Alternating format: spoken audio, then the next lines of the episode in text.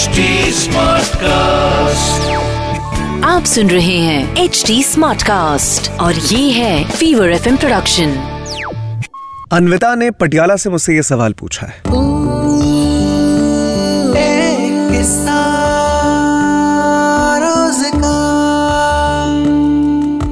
हाय मेरा नाम निशांत है।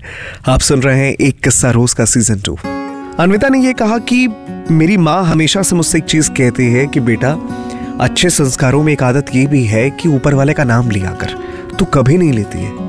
और अनविता कहती है कि माँ को ये बात समझाना बड़ा मुश्किल है, पर मेरा यकीन नहीं है इन सब चीज़ों में। और मैंने उनसे पूछा कि क्या वजह है कि आपको यकीन नहीं है? जवाब में अनविता ने यह कहा कि यकीन ना होने का सबसे बड़ा कारण यह है निशांत कि मैंने अपने आसपास ऐसे कई लोगों को देखा है जो दिन रात भगवान की भक्ति में लीन थे, उनका नाम लेते रहते थे। बट उनके साथ ज़िंदगी में कभी कुछ अच्छा नहीं हुआ। मेरे घर में ऐसे कई लोग थे जो प्रभु का नाम लेते रहे। कोविड के वक्त जब वो लोग बीमार थे, ऑक्सीजन लगा हुआ था, तब भी वो प्रभु का नाम ले रहे थे। पर कहाँ बच पाए वो? और मैंने उनसे कहा कि हाँ बिल्कुल सही कह रही हैं मैंने भी अपने आसपास ऐसे कई लोगों को देखा है जो दिन रात भगवान का नाम लेते रहते थे। बट शायद उनसे कहीं ज़्यादा उन लोगों की स्थिति अच्छी रही जिनके मुँह से मैंने कभी नहीं सुना। हे राम, राधे राधे, जय श्री कृष्ण, कभी नहीं सुना मैंने उनके मुँह से। तो उन्होंने कहा, इसके पीछे वजह क्या है? मैंने कहा वजह तो देखो मैं क्या बताऊँ आपको? मैं कहानी सुनाने वाला इंसान हूँ।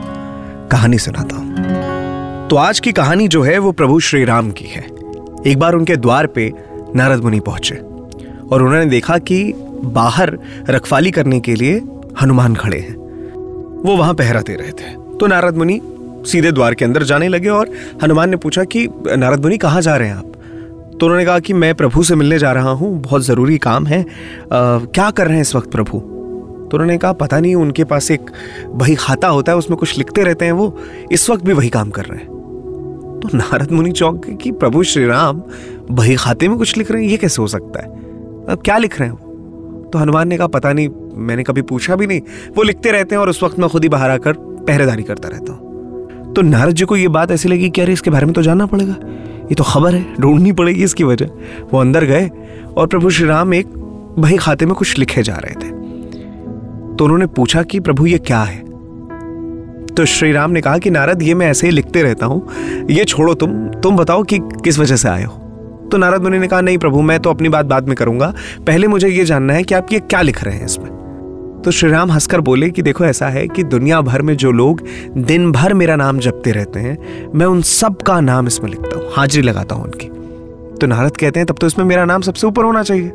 मैं तो सबसे ज़्यादा आपका नाम हर रोज अपनी जबान पर लेता हूँ। मेरा नाम कहा है प्रभु? जरा ये खाता मुझे दिखाइए।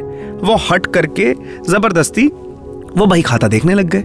नारद मुनि ने देखा कि उनका नाम उस बही खाते में सबसे ऊपर लिखा हुआ है। वो बहुत खुश हुए और अभिमान रोम रोम में भर गया कि यार, प्रभु को मालूम है कि मैं उनको हमेशा याद करता रहता हूँ। मेरा नाम यहाँ पर है। और उन्होंने देखा कि फिर कई सारे लोगों के नाम लिखे हुए थे।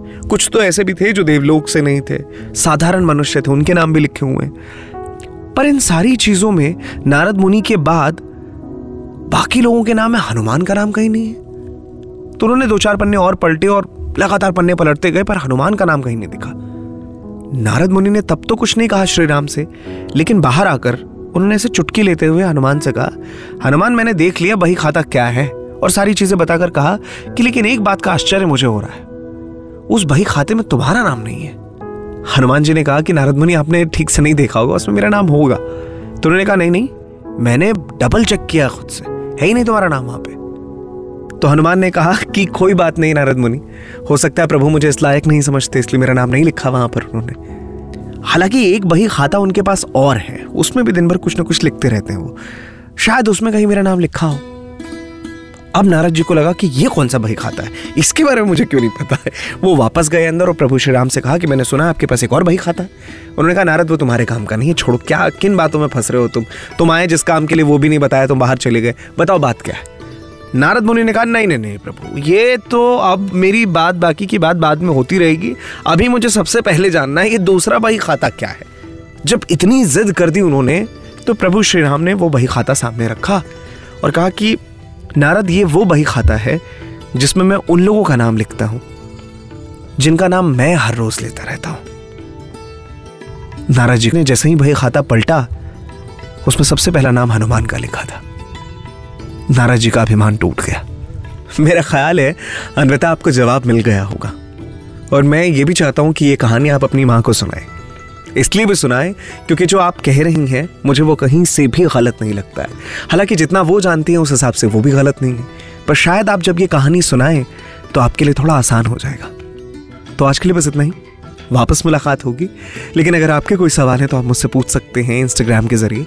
मेरी इंस्टाग्राम आईडी है Nishant that is N I S H A N T dot R J आप सुन रहे हैं एच डी स्मार्ट कास्ट और ये था fever FM production H smart Smartcast.